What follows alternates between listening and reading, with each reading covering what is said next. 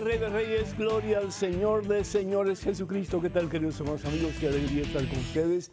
En este es su programa Conozca Primero su Fe Católica. Soy el Padre Pedro Núñez. Es un problema que tenemos muchas veces, ¿no? Que no conocemos la iglesia, no conocemos las enseñanzas de la iglesia, no conocemos lo que Jesús enseña a través de su iglesia, la única que él funda, sobre Pedro y los demás apóstoles, y nos dejamos llevar por vientos de doctrina que nada tienen que ver con lo que Jesús ha enseñado. ¿Sí? Así que por eso estamos aquí y ustedes más que bienvenidos para hacer preguntas, comentarios, etc. Estamos a la orden y disposición de todos y cada uno de ustedes. Doy gracias a Dios por todas las felicitaciones que he recibido de ustedes. Muchísimas gracias por mis 46 años de sacerdocio.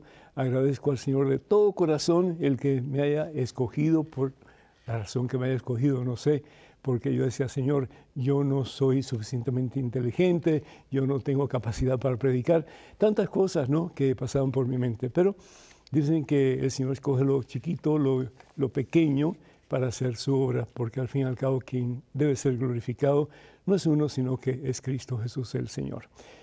En este momento, hermano que me escuchas, hermana que me escuchas, hacemos un alto en nuestro acelerado caminar diario, nos ponemos en oración, hermano, hermana, vamos a orar. En el nombre del Padre, del Hijo y del Espíritu Santo. Amén. ¿Y qué significa orar en el nombre del Padre, del Hijo y del Espíritu Santo? Significa con el poder, con la autoridad del Padre, del Hijo y del Espíritu Santo. Que todo lo que hagamos cada día en nuestra vida, Padre Santo, sea hacerlo en tu nombre, Señor, con tu poder, con tu autoridad. Porque si hacemos las cosas contigo, Señor, todo va a salir bien. No habrá problema, no habrá dificultad que contigo, Señor, que de tu mano, mi Dios, que junto a ti, Señor, haciendo las cosas en tu nombre, con tu autoridad, no podamos vencer. Yo te doy gracias, oh Dios, por cada uno de mis hermanos y mis hermanas que están en estos momentos escuchando estas palabras, Señor. Yo te pido, mi Dios, por cada uno de ellos, por sus necesidades, te pido particularmente por los que tienen una situación difícil en estos momentos y muy particularmente por los que están enfermos, Señor.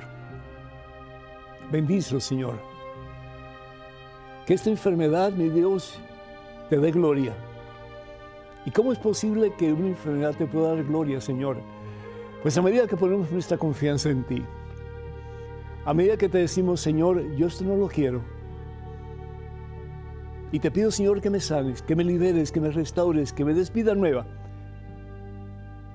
Pero, Señor, que sea tu voluntad y no la mía. Ayúdame, Señor, a comprender que aún los peores momentos, los más difíciles de mi vida, pueden tener sentido si los pongo en tus manos santas y poderosas. Si en vez de quejarme tanto, tomo la decisión de confiar en ti, Señor si a pesar de las dificultades que pueda tener mi matrimonio, con mis hijos, en mi hogar, en vez de quejarme tanto, Señor, si opto por poner mi confianza en ti, mi vida va a tener sentido, Señor. Mi dolor va a tener propósito, Señor. Y esta situación por la que estoy pasando no solamente me va a fortalecer a mí, pero va a fortalecer a aquellos que están alrededor mío, Señor. Todo lo que pasa si confiamos en ti, mi Dios, nos dice tu santa palabra, pasa para bien de aquellos que te amamos.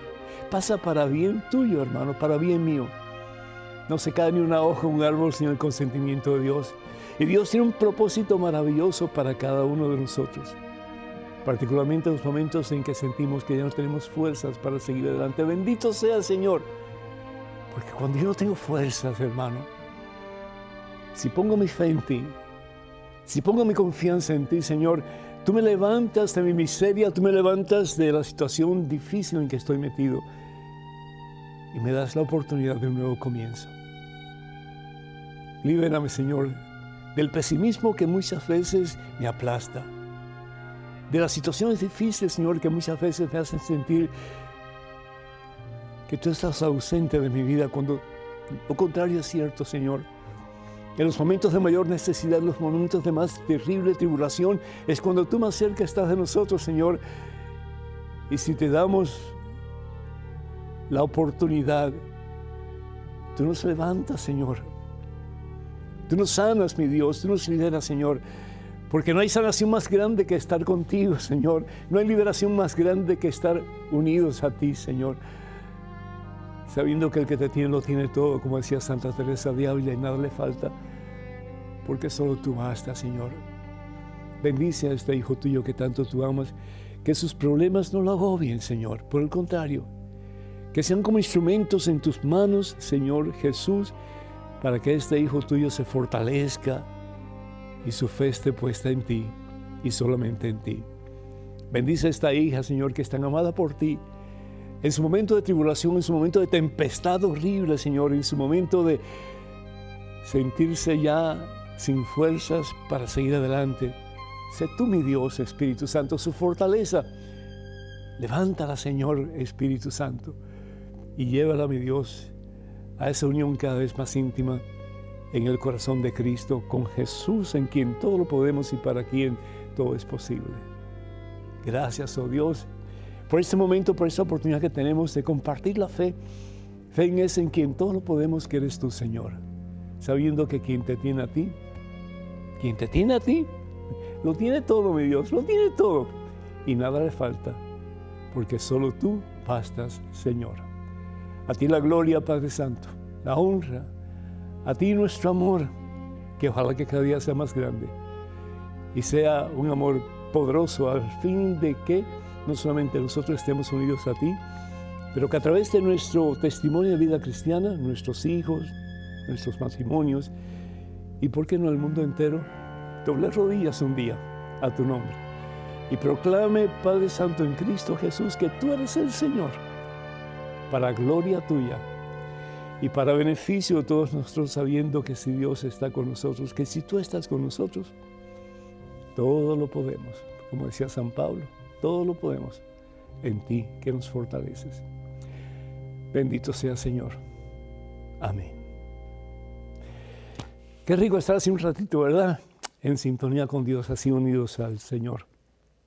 Ojalá que la oración de ustedes sea una oración diaria y no necesariamente para pedir cosas, pero para rendirse para entregarse, para decirle al Señor, todo tuyo, Señor, hoy quiero ser tuyo, hoy quiero vivir para ti, Señor, hoy quiero consagrar mi vida a tu santo corazón, sabiendo que el corazón de Jesús no es otra cosa que el amor puro, el amor puro, el amor sin límites Dios. Damos gracias a Dios por bienvenida de Santo Domingo, República Dominicana. Se siente muy feliz de oír al Padre y le agradece los buenos consejos y las reflexiones que hace de la palabra de Dios, ayudándola a crecer en la fe. Bienvenida, muchísimas gracias. Es un gusto para mí estar con todos ustedes. Créanme, créanme que sí. René de New York pide, de New York, eh, pide oración por él y por su familia, los batistas. Que Dios les bendiga en abundancia y que cada día Jesús sea más y más el centro, el Señor, el amo y el dueño de sus vidas. Guadalupe de Napa, California, pido oración por Andrea y por Javier. Que el Señor les bendiga abundancia y que cualquier situación difícil que puedan tener, que poniendo su confianza en las manos santas de Jesús, que un día las abrió una cruz en el Calvario para darnos vida y salvación eterna, renueve su fe y renueve sus vidas en todo el sentido de la palabra. Julio de Montemorelos, eh, Nuevo León, perdón, Nuevo León, México. Pido oración por Diana, María Elena y también por Julio César. Muchas bendiciones para todos ellos. En abundancia, bendiciones plenas. Y Lorena de Austin, Texas, pido oración por ella y por su familia también. Lorena, muchas bendiciones para ti y para todos ustedes queridos.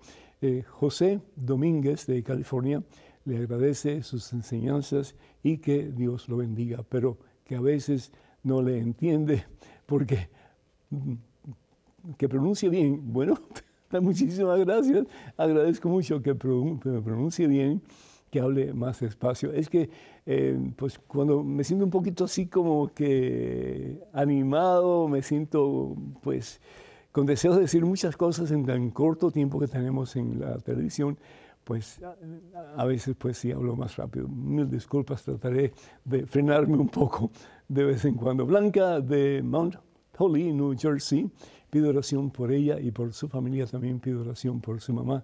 Muchas bendiciones para ti, Blanca, y para todos seres queridos, particularmente tu mami. Y pedimos por todos aquellos que solicitan oración a través de nuestras redes sociales. Recordamos que los únicos medios oficiales en las redes sociales de este servidor son los siguientes. En Facebook estamos facebook.com diagonal P. Pedro Núñez, facebook.com diagonal P. Pedro Núñez y espero que si no se han suscrito a la página que lo hagan lo más pronto posible.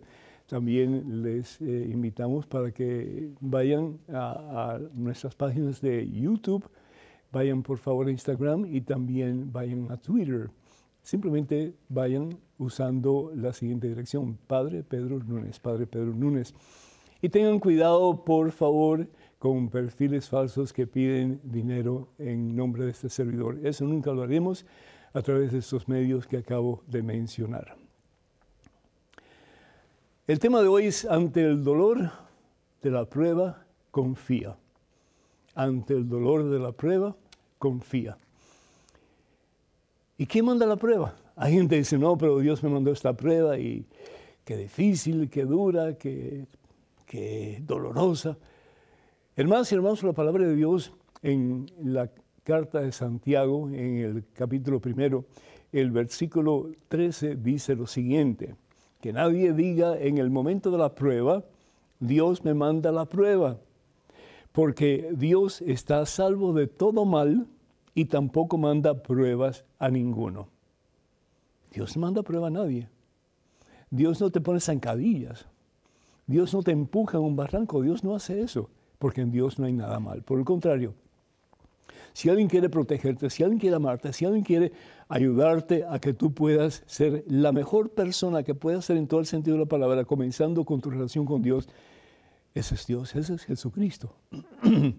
Entonces, Dios no manda la prueba, pero Dios sí la permite. Dios permite la prueba. Tanto así que dice el mismo Santiago en su carta, eh, capítulo 1, versículo 12, feliz entonces el hombre que soporta pacientemente la prueba, el hombre o la mujer que, que soportan pacientemente la prueba, porque después de probado recibirá la corona de la vida que el Señor prometió a los que le aman. Ah, ¡Qué fabuloso! ¿no es cierto?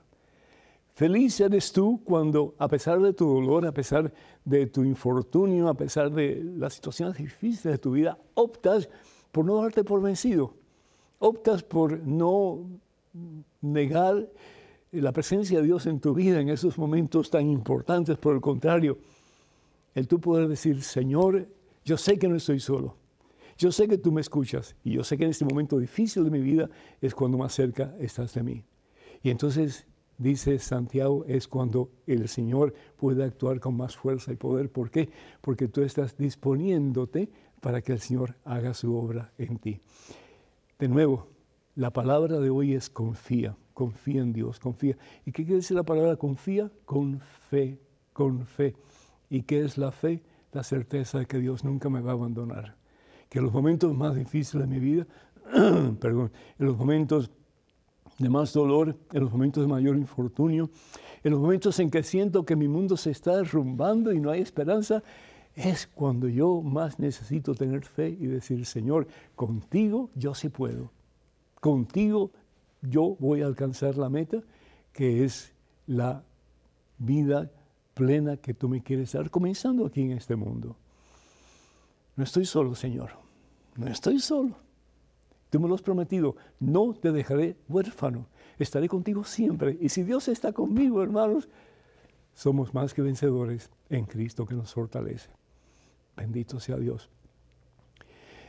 Hay una persona que a mí me, como que me, tocó el corazón cuando eh, supe la noticia, eso ya hace unos años atrás.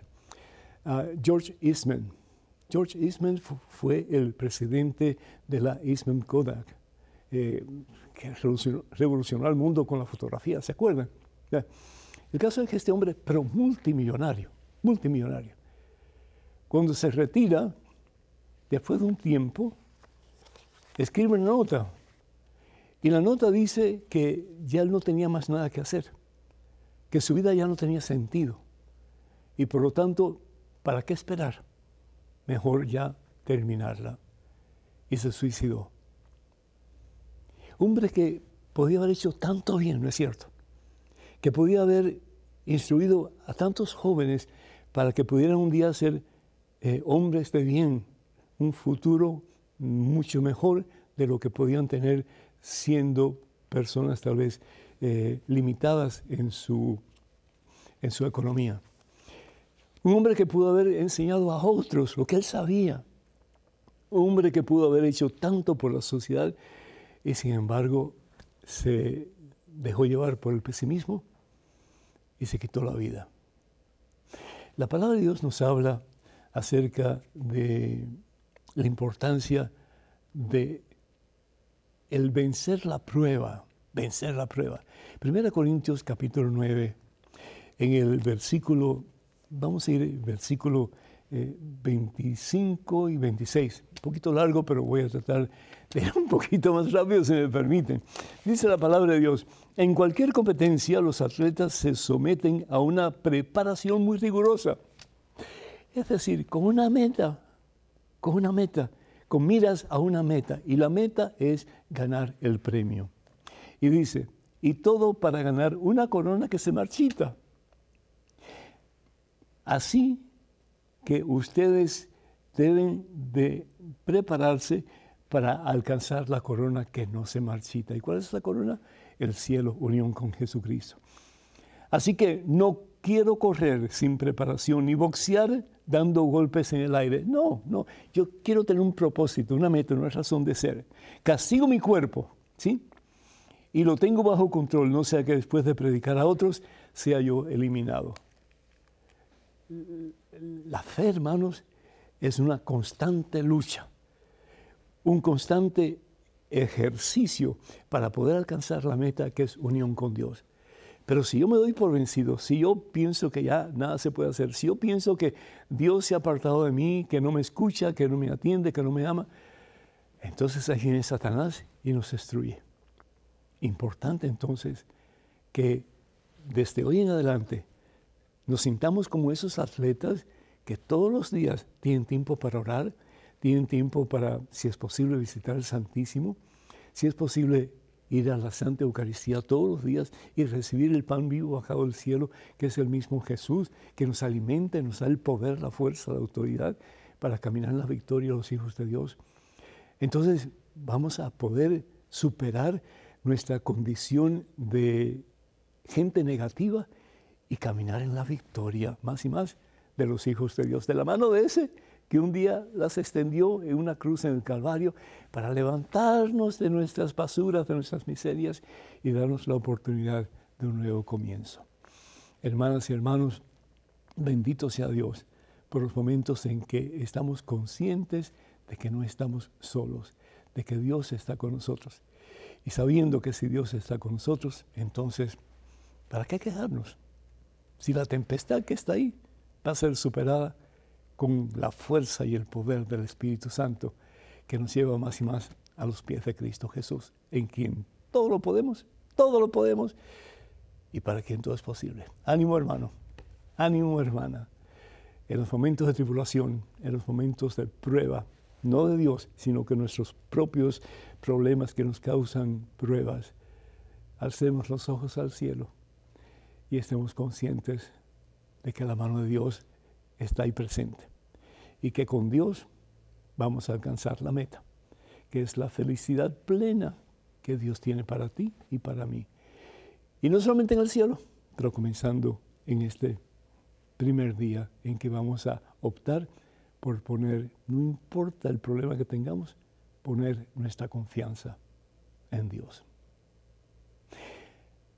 Vamos a una pequeña pausa, un número telefónico para que se comuniquen con nosotros, 205-271-2924. Repito, más espacio, 205-271-2924. No dejen de llamarnos con sus preguntas, comentarios, etc. Vamos a una pausa, pausa, como dije anteriormente. Regresamos en cuestión de momentos, así que por favor no se vayan, quédense con nosotros.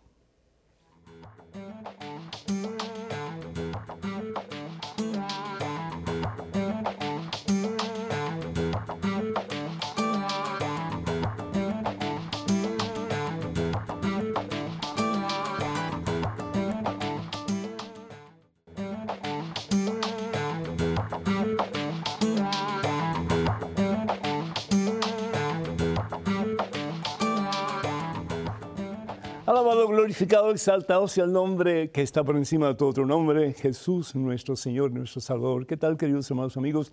Bienvenidos a este segmento de su programa. Conozca primero su fe católica, soy el Padre Pedro Núñez. Tenemos a Lina Aquino de República Dominicana esperando pacientemente en la línea telefónica.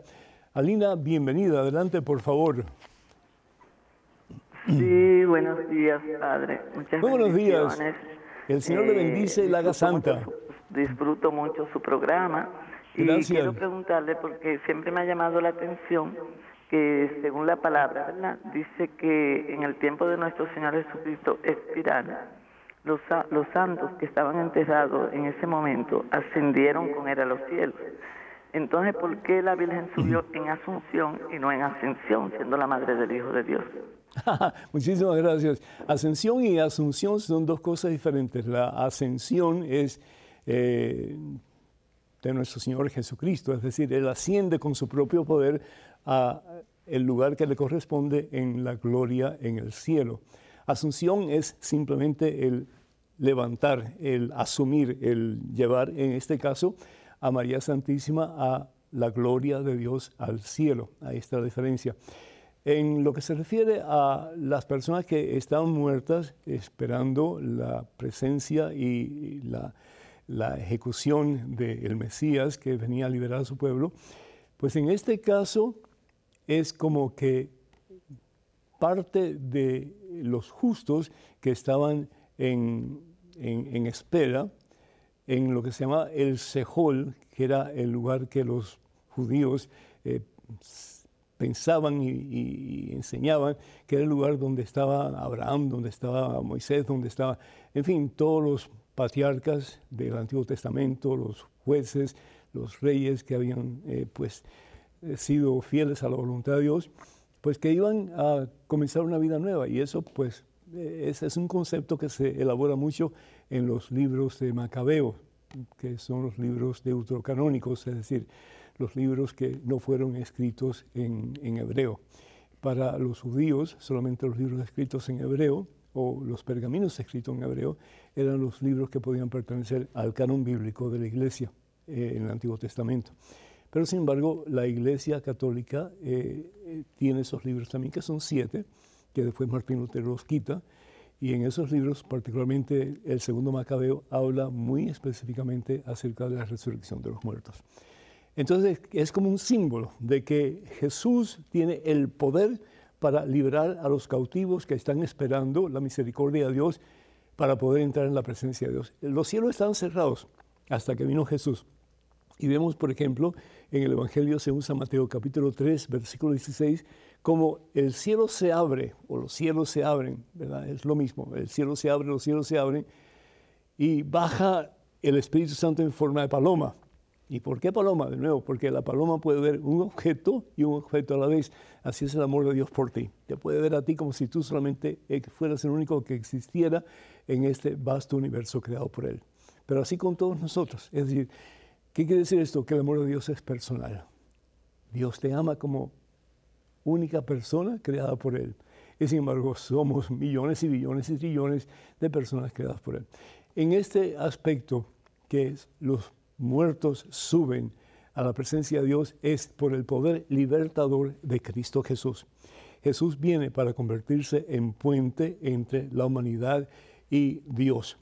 Y es a través de este puente que nosotros vamos a alcanzar la salvación. Tú y yo no nos podemos salvar por nosotros mismos. Solamente Cristo puede salvarte a ti, salvarme a mí y salvar a aquellos que tienen fe y que ponen su confianza en el Señor y actúan según su santa voluntad. Entonces es como un preámbulo de lo que va a pasar al fin de los tiempos, ¿verdad? Que van a ser o vamos a ser elevados a la presencia de Dios y si hemos sido pues personas que hemos sido fieles a la voluntad de Dios, entonces entraremos en unión con Dios en el cielo. Tal vez habrá que pasar por purgatorio muchos de nosotros, ¿verdad? Porque no solamente el Señor salva, pero hay eh, una secuela de pecados que aunque estén perdonados, esas secuelas o esas cicatrices quedan y tienen que ser eh, quitadas, tenemos que ser purificados de esas raíces o secuelas causadas por el pecado para poder entrar en el todo puro, todo perfecto, todo santo, que al fin y al cabo es Dios. Ojalá que esto te haya ayudado. Tenemos un correo electrónico con una pregunta. Adelante, por favor. Señor cura, ¿sabía usted que los que distorsionan el Evangelio están condenados? Y usted es uno de ellos. El apóstol Pablo lo expresa diciendo, hay personas que tratan de tergiversar el Evangelio de Cristo y siembran confusión entre la gente. Eso incluye los sacerdotes como usted, los papas y aún los pastores protestantes y evangélicos. Termina el apóstol diciendo, el que tergiverse el Evangelio, maldito sea. Gálatas 1, 7, 9. Octavio Miranda, Brasil. Octavio, me, me, dejaste, me dejaste mudo, hermano, me dejaste mudo. Tú estás apuntando con un dedo hacia aquellas personas de los cuales tú no tienes prácticamente conocimiento en absoluto. ¿Quién te ha puesto a ti como juez o como persona que dicta sentencia? Gracias a Dios que tú no eres Dios, gracias a Dios. Mira, tú estás diciendo que eh, los que pues hacen ese tipo de cosas no van a entrar en el reino de Dios. Y si nosotros vamos, por ejemplo, a la palabra de Dios, vamos a ver claramente en Colosenses capítulo 1, versículo 18, para comenzar, que Jesús es la cabeza de la iglesia. Así lo dice la palabra de Dios. Jesús es la cabeza y nosotros somos el cuerpo. Y Jesús, ¿qué es lo que hace? Una de las primeras cosas que hace es establecer su iglesia sobre Pedro y los demás apóstoles. Y no solamente le dice a Pedro, tú eres Pedro, o sea, piedra, y sobre esta piedra edificaré mi iglesia, una sola. Tú no estabas en el tiempo de Jesús cuando edifica su iglesia, y no edifica sobre ti, la edifica sobre Pedro y los demás apóstoles. Además de eso, Jesús hace una promesa. Los poderes del infierno jamás la podrán vencer, jamás. Es decir, Satanás va a tratar por todos los medios de echarla abajo. ¿sí? Pero, ¿qué pasa? La iglesia no es voluntad de hombres, la iglesia es voluntad de Dios. Y por lo tanto, como voluntad de Dios, esa iglesia no va a fracasar, esa iglesia no se va a hundir, la barca de Pedro no se va a hundir. ¿Por qué? Porque está capitaneada, está dirigida por el mismo Espíritu Santo que Jesús ha prometido y que recibimos o recibieron y eh, pues todos hemos recibido los que integramos la iglesia el día de Pentecostés. Hechos capítulo 2 versículos del 1 al 10. Ahora, ¿qué es lo que eh, estás diciendo tú? Eh, es realmente una contradicción completa porque si Jesús hubiera sido pues no sé, un mentiroso tal vez, entonces sí se puede decir que Jesús dijo que la iglesia perduraría hasta el fin de los tiempos, pero que no iba a ser verdad. ¿sí? Aquí vamos a, entonces a ver una cosa interesante. En la primera carta del apóstol Juan, en, el capítulo, vamos a, vamos a ir aquí al, al, capítulo, al capítulo 1. Vamos a ver si me permite un momentito en el capítulo 1, dice la palabra de Dios lo siguiente. Fíjate, y esto, hermano, pues ten mucho cuidado, ten mucho cuidado porque esto definitivamente te incluye a ti. Dice, versículo 18 en adelante, hijitos míos, estamos en la última hora y han oído que va a venir un anticristo. ¿Qué es un anticristo? Uno que trata de destruir la obra de Cristo, uno que va en contra de la obra de Cristo. ¿Y cuál es la obra de Cristo? Padre, que todos sean uno como tú somos uno. Evangelio según San Juan, capítulo 17, versículo 21. El cristianismo es unidad. El cristianismo es amor. ¿Por qué? Porque Dios es amor. Primero de Juan capítulo 4 versículo 16. Y el que conoce el amor de verdad, que se entrega, que se rinda y que busca lo mejor para otra persona, Conoce a Dios porque Dios es amor, así lo dice el apóstol. Hijitos míos, estamos en la última hora y ya han oído que va a venir un anticristo, pero ya han venido varios anticristos, por lo cual conocemos que estamos en la última hora. Esa gente salió de entre nosotros. Para ahí si quieres. Esa gente salió entre nosotros. ¿A qué se refiere el apóstol Juan? Perdón, Sí, el apóstol Juan se refiere a que Jesús funda una sola iglesia, de la cual Él es la cabeza. Y el sembrar veneno contra la iglesia establecida por Jesús es como lo que hizo San Pablo en el Hechos de los Apóstoles capítulo 9, versículos del 13 en adelante. ¿Qué hizo Pablo? Estaba persiguiendo a los cristianos. Iba a Damasco para, para apresar a los cristianos y llevarlos a Roma para que los mataran. Y de pronto escucha una voz que sale del cielo y le dice, Saulo, Saulo, ¿por qué me persigues? ¿Por qué me persigues? ¿Y qué es lo que dice Saulo? ¿Quién eres? Y le dice la voz, yo soy Jesús a quien tú persigues. Cuando perseguimos la obra maravillosa de Dios que es la iglesia, cuando perseguimos a los representantes de la iglesia, por muy débiles que seamos, por muy pecadores que seamos, Dios mismo los ha escogido. ¿Y quién eres tú para decir que esas personas se van al infierno? Porque están malinterpretando la Biblia. Quien malinterpreta la Biblia eres tú, hermano. ¿Qué conocimiento tienes tú bíblico? Muy poco. Y el conocimiento que tienes ha sido dado a ti con veneno. ¿Para qué? Para que tú destruyas la iglesia que jamás vas a poder destruir, porque es la iglesia de Jesucristo. Continúa diciendo, esta gente salió entre nosotros, pero no eran de los nuestros. Qué triste, ¿no? Si hubieran sido los nuestros, se hubieran quedado con nosotros. Así es como descubrimos que no todos son de los nuestros. ¿Y qué es lo que dice la palabra de Dios en Gálatas? Vamos a ver un momentito aquí.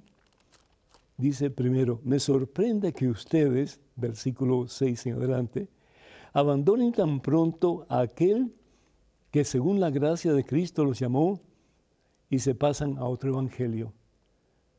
¿Ya tú no estás en el evangelio de Cristo?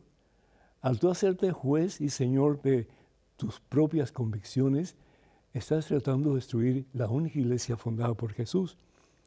Pero que sepan que no hay otro, solamente hay personas que tratan de tergiversar el Evangelio de Cristo y siembran confusión entre ustedes. Es lo que estás haciendo, hermano. Disculpa, pero es lo que estás haciendo. Pero aunque nosotros mismos o un ángel del cielo viniese a evangelizarnos en forma diversa a como lo hemos estado haciendo nosotros, yo les digo, fuera con él. Se lo, se lo dijimos antes y lo repetimos. Si alguno viene con un evangelio que no es el que ustedes recibieron, maldito sea anátema. Ten cuidado, hermano, porque tu saber está muy tergiversado Estudia un poco más la historia de la iglesia en su verdadero contexto. Estudia un poco más todo el proceso del desarrollo de la era cristiana en su, en su contexto. Y vas a ver cómo han habido muchísimos, pero muchísimos frentes que han tratado de destruirla.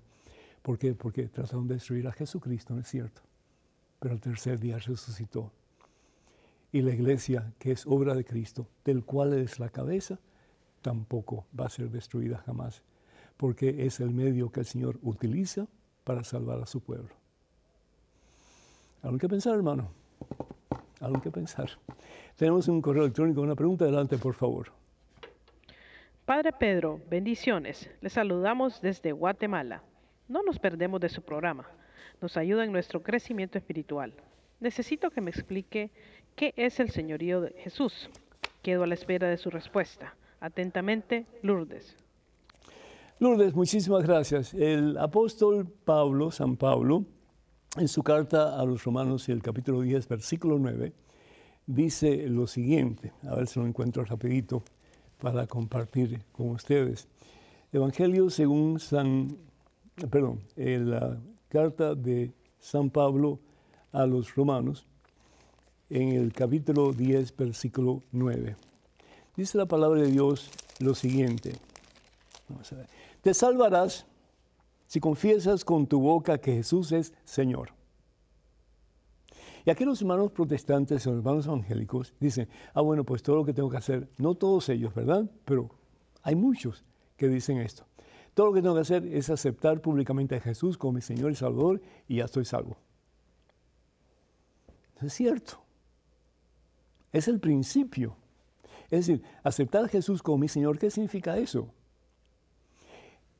Como decía San Pablo, el poder decir, ya no soy yo quien vivo, Es Cristo quien vive en mí. Ya no voy a hacer lo que mi carne me dicta, ya no voy a hacer lo que el mundo me dicta, ya no voy a ser el que juzga, el que degrada, el que echa eh, a las personas abajo pensando que él es mejor o que es mejor. No. Es decir, el, aceptar al Señor Jesucristo significa vivir como Jesús, actuar como Jesús, predicar como Jesús. Y no solamente con palabras, pero más aún con mi estilo de vida cristiano. El Señor Jesús en el Evangelio según San Lucas capítulo 6 versículo 40 dice que el discípulo no puede ser diferente al maestro. Más aún, si el discípulo se deja formar, si el discípulo se deja formar, llega a ser como el maestro. Imagina qué hermoso sería si cada cristiano comenzara a actuar como Jesús, comenzara a amar como Jesús, a servir como Jesús. Se salían las guerras. Católicos nada más somos más de un billón doscientos millones de católicos en el mundo. ¿Y qué diferencia estamos haciendo? ¿Qué estamos cambiando para Cristo? Puede ver la gente en ti y en mí, presencia de Dios, a través de nuestras acciones, de nuestras palabras, de nuestro estilo de vida. Es decir, el Señor nos invita a ser como Él, a actuar como Él, a vivir como Él entonces sí podemos decir, yo estoy bajo el señorío de Cristo. Yo estoy haciendo su santa voluntad. ¿Mm? La palabra de Dios en el Evangelio según San Mateo, el capítulo 25, versículos del 37 al 40. ¿De qué nos habla? Del juicio final. ¿Y cómo va a ser el juicio final según nos dice el Señor Jesús? Pues dice que pondrá los buenos a un lado y los desobedientes al otro lado. Y a los buenos dirá, tuve hambre, me diste de comer, tuve sed, me diste de beber, estaba desnudo, me vestiste, etcétera, etcétera. Ellos preguntarán, Señor, ¿y cuándo te vimos hambriento, desnudo, sediento, etcétera? Y te auxiliamos. ¿Y saben lo que dice Jesús? Lo que hicieron por el más pequeño, mis hermanos, lo hicieron por mí.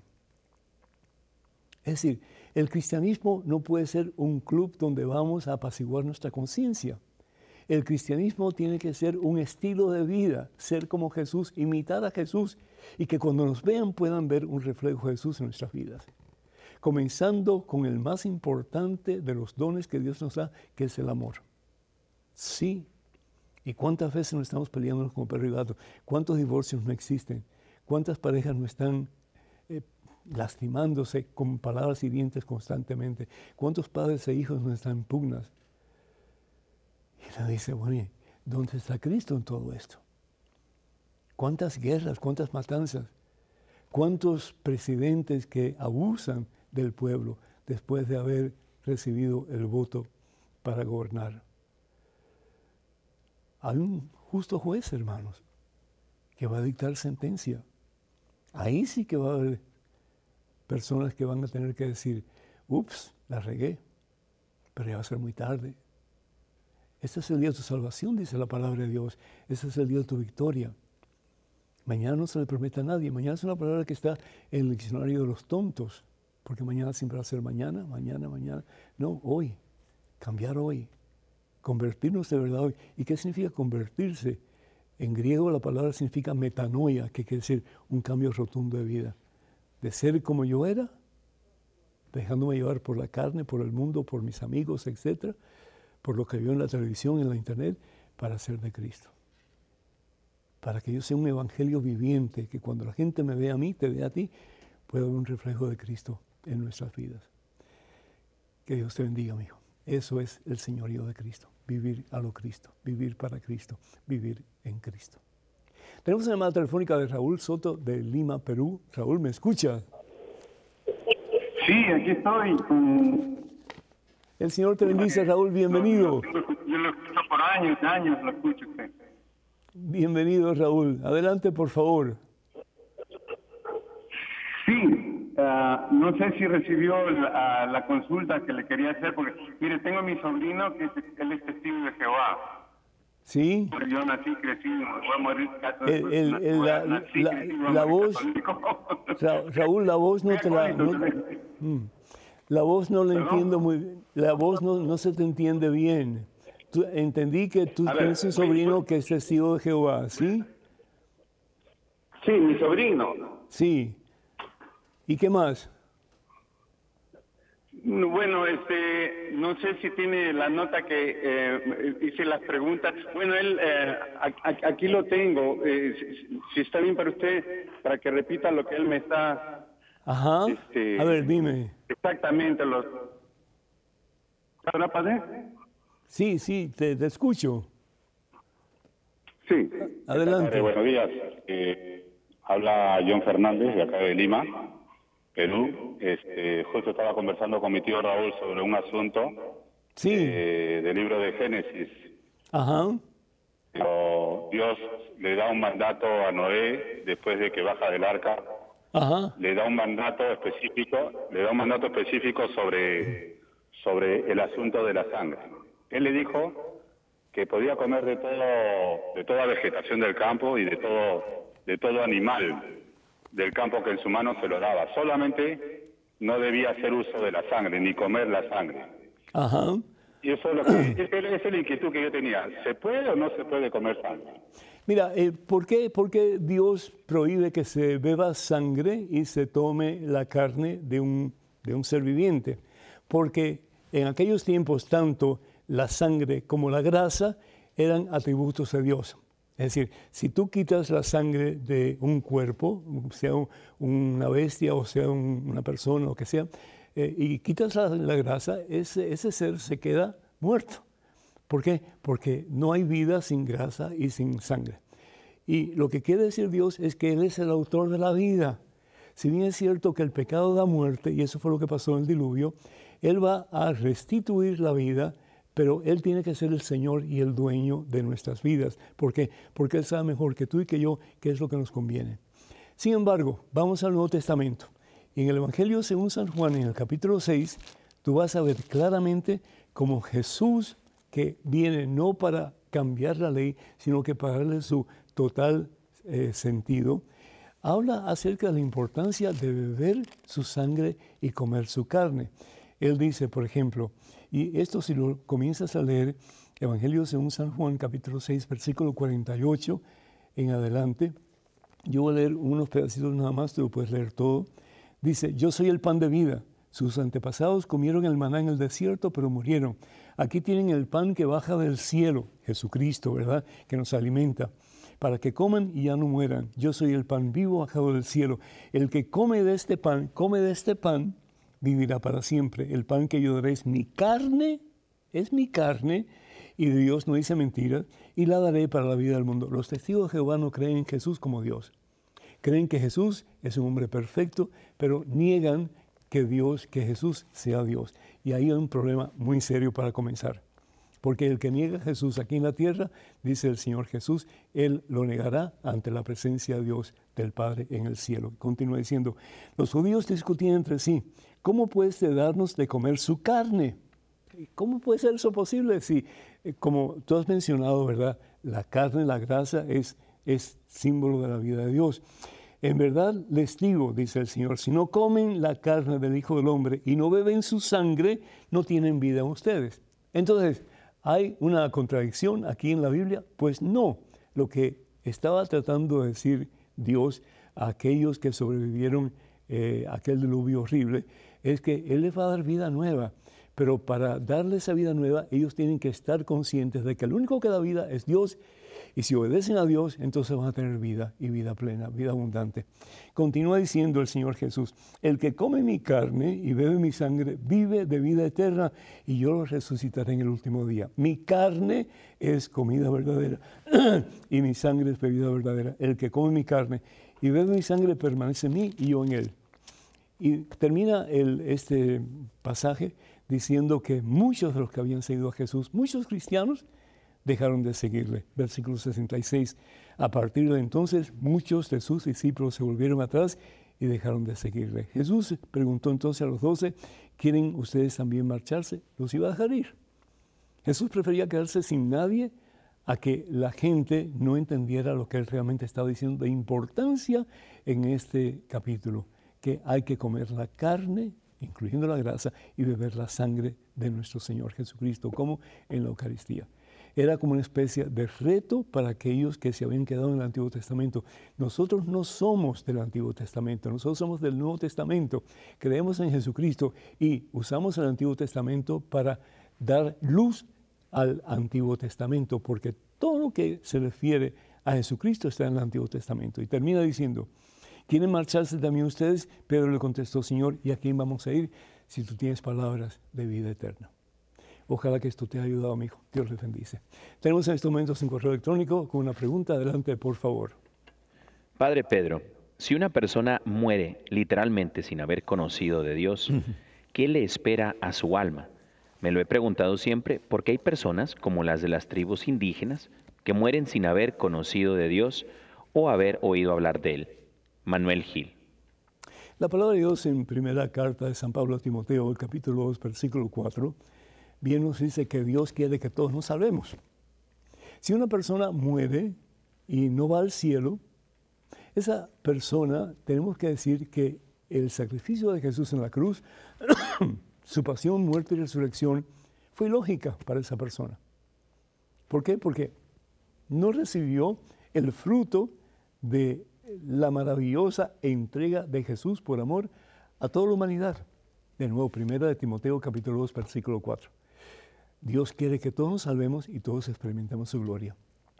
Entonces, de ahí lo que dice eh, el Señor Jesús en el Evangelio según San Mateo capítulo 28, versículo 19 y 20, a sus primeros apóstoles. Vayan y hagan discípulos de todas las naciones.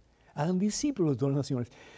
La fe cristiana no es necesariamente proselitista, pero la fe cristiana tiene que darse a conocer tiene que dar a conocer a Cristo. ¿Por qué? Porque si no conocemos a Cristo, estamos en peligro de no alcanzar el cielo, tan sencillo como eso. Entonces, ¿qué es lo que pasa con aquellas personas que no han tenido la oportunidad de conocer al único verdadero Dios, de conocer a Jesucristo y de quedarnos a medias o de quedarnos sin conocimiento en absoluto de quién es Jesús? Pues dice la iglesia que Dios en su misericordia juzgará a cada uno según la oportunidad que haya tenido de conocer a Jesús, de conocer a Dios y de responder al llamado de Dios de ser santos, de ser imitadores de ese que nos ha salvado, que es Jesús el Señor. Ojalá que esto te haya ayudado. Tenemos a Janet de Puerto Rico, vía telefónica. Janet, ¿me escuchas? Perdón. Gracias, mija. Adelante con tu pregunta o tu comentario, por favor. Sí, ah, es que yo tengo una duda y es que he escuchado que no se supone que uno levante las manos y, y cuando el padre, por ejemplo, dice antes, cuando está empezando a... Levanten el corazón. Levanten el corazón. Exacto. Y tenemos que decir, lo tenemos levantado hacia el Señor. no lo haga. yo digo, wow, toda la vida se ha hecho esto y yo veo que, que los demás que estamos alrededor también lo hacen. Ajá, eh, ajá. ¿Se supone que sí o no?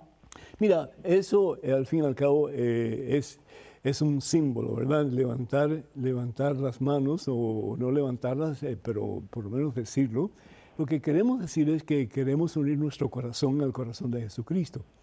Ahora, eh, hay sacerdotes y con toda razón que pueden decir, bueno, yo no quiero que levanten las manos, simplemente que las abran como símbolo de que quieren unirse a, ese que pues no solamente levantó sus manos en el Calvario, pero que continúa dándonos su ser completamente en cada Santa Eucaristía, simplemente ponga la palma de la mano hacia arriba, lo tenemos levantados al Señor depende, es, decir, cualquiera de esas eh, situaciones está bien. Lo importante es que seamos un poquito obedientes y que sigamos las directrices del el sacerdote, que es como que el guía espiritual de la comunidad. Que Dios te bendiga, mi hija, pues esa sería mi respuesta. Sí, bendito sea Dios. Tenemos un correo electrónico con una pregunta adelante, por favor. Padre Pedro, saludos muy especiales desde Risaralda, Colombia. Quiero hacerle una pregunta muy polémica. ¿Es Jesús verdadero Dios? En las tentaciones de Jesús, ¿es Jesús verdadero Dios y verdadero hombre? ¿Cómo venció Jesús las tentaciones si era un hombre común y corriente como nosotros, menos en el pecado? Me confundí por una respuesta que me dio un sacerdote. Por favor, Padre, necesito una aclaración suya, ya que usted es un verdadero hombre de Dios. María. Muchísimas gracias, María. Dios te bendice. Pues eh, dice la palabra de Dios en el libro de Génesis, capítulo 1, versículo 27, 28, que Dios nos crea y Dios nos crea a imagen y semejanza suya. A imagen y semejanza suya Dios nos creó, dice la Santa Biblia. ¿Qué significa ser creado a imagen de Dios? Es decir, Dios es espíritu, Dios no es un ser humano, por lo tanto, Dios no tiene nariz, Dios no tiene ojos, Dios no tiene manos, etcétera, etcétera. Dios es absolutamente otro diferente a nosotros. Él es Dios, Él es amor. Él es una persona, definitivamente. Más aún, en Dios hay tres divinas personas y un solo Dios verdadero. El Padre, que le atribuimos em, la misión de crear, Él es el creador. El Hijo, la misión de redimir, de salvar. Él es nuestro Salvador, y el Espíritu Santo, el santificador, el que nos lleva a la presencia del Todo Santo, Todo Puro, Todo Perfecto, que es Jesús el Señor. Entonces, en Dios en sí no hay atributos humanos. Los atributos humanos los tiene el Hijo, el, Hijo, la segunda persona de la Santísima Trinidad, que se encarna en el vientre de María y por lo tanto eh, asume en su ser eh, los atributos de un ser humano. Jesús tiene manos, Jesús tiene pies, Jesús tiene orejas, cabeza, de todo. ¿sí? Entonces, tenemos que tener muy claro que Dios, como Dios, no tiene atributos humanos. La segunda persona, Santísima Trinidad, encarnada en el vientre de María, sí tiene atributos humanos. Quiere decir que Jesús padeció como padeces tú y como padezco yo. Jesús mm, sufrió, eh, sobre todo desilusión, como lo has padecido tú y lo padezco yo. Pero Jesús no peca. Y ahí está la diferencia. Dice la palabra de Dios, se hizo hombre en todo como nosotros, como tú y como yo, menos en qué cosa? Menos en el pecado. ¿Por qué? Porque la relación de Jesús era tan íntima, tan estrecha con el Padre, que podía pecar no podía pecar. Dice el apóstol Juan también que cuando uno ya está tan embuido, tan lleno de la presencia de Dios, ya uno no peca. Y de ahí hablamos de los santos, ¿verdad? Que fueron personas que estuvieron tan cerca de Dios, no necesariamente en un comienzo de sus vidas, pero que llegaron a tener una relación tan íntima con Dios que realmente pues son dignos de ser reconocidos como hombres y mujeres jóvenes que optaron por caminar en santidad. Entonces, el caminar en santidad, el luchar por ser santos, como Jesús es santo, es posible. ¿Y qué es un santo? Pues uno que se ofrece, que se entrega, uno que se, se dona a Dios. Y que con la gracia de Dios puede alcanzar un grado de santidad cada vez más amplio y más fecundo. Y eso es lo que Dios quiere para todos nosotros. Que al igual que Jesús, que no pecó, que llegue el momento en tu vida y en la mía que podamos decir, hey, gracias Señor, porque los pecados que yo tenía antes ya no los tengo. Los vicios que tenía antes ya no los tengo. Las ataduras que yo tenía antes ya no tengo. Soy criatura nueva, Señor. Me faltará, definitivamente. Pero ya comparado con lo que yo era, soy una persona completamente diferente. Y todo te lo debo a ti, Señor tú que has actuado en mí y que sigues actuando hasta el final, hasta el último suspiro de mi vida. Qué hermoso, ¿no es cierto? Bendito sea Dios. Hermanos y hermanos, les anuncio que este próximo sábado 24 de junio, ya se acerca, ya lo tenemos encima, estaré con el favor de Dios en Fort Myers, Florida, en un evento titulado Un día con María. Qué hermoso, ¿no es cierto? Un día con María. Vamos a aprender de ella bastante. Esto se va a realizar en la Iglesia Católica de Santa Cecilia. Para más información, por favor, comuníquense con el número telefónico 786, lo estoy diciendo despacito, ¿verdad? 786-230-4270. Repito, 230-4270. También quiero ah, invitarles para que ustedes sigan orando por este ministerio, particularmente por este programa. Y cuando ustedes puedan, envíen sus donativos para que podamos ir llevando al mundo la santa palabra de Dios. Que el Señor vaya detrás de ustedes para que les proteja, delante de ustedes para que les guíe y sobre ustedes para que les bendiga hoy siempre en el nombre del Padre, del Hijo, del Espíritu Santo. Amén, hermanos, si no vayan con Dios, Dios siempre irá con ustedes, que pasen un día muy feliz y hasta la próxima, Dios primero.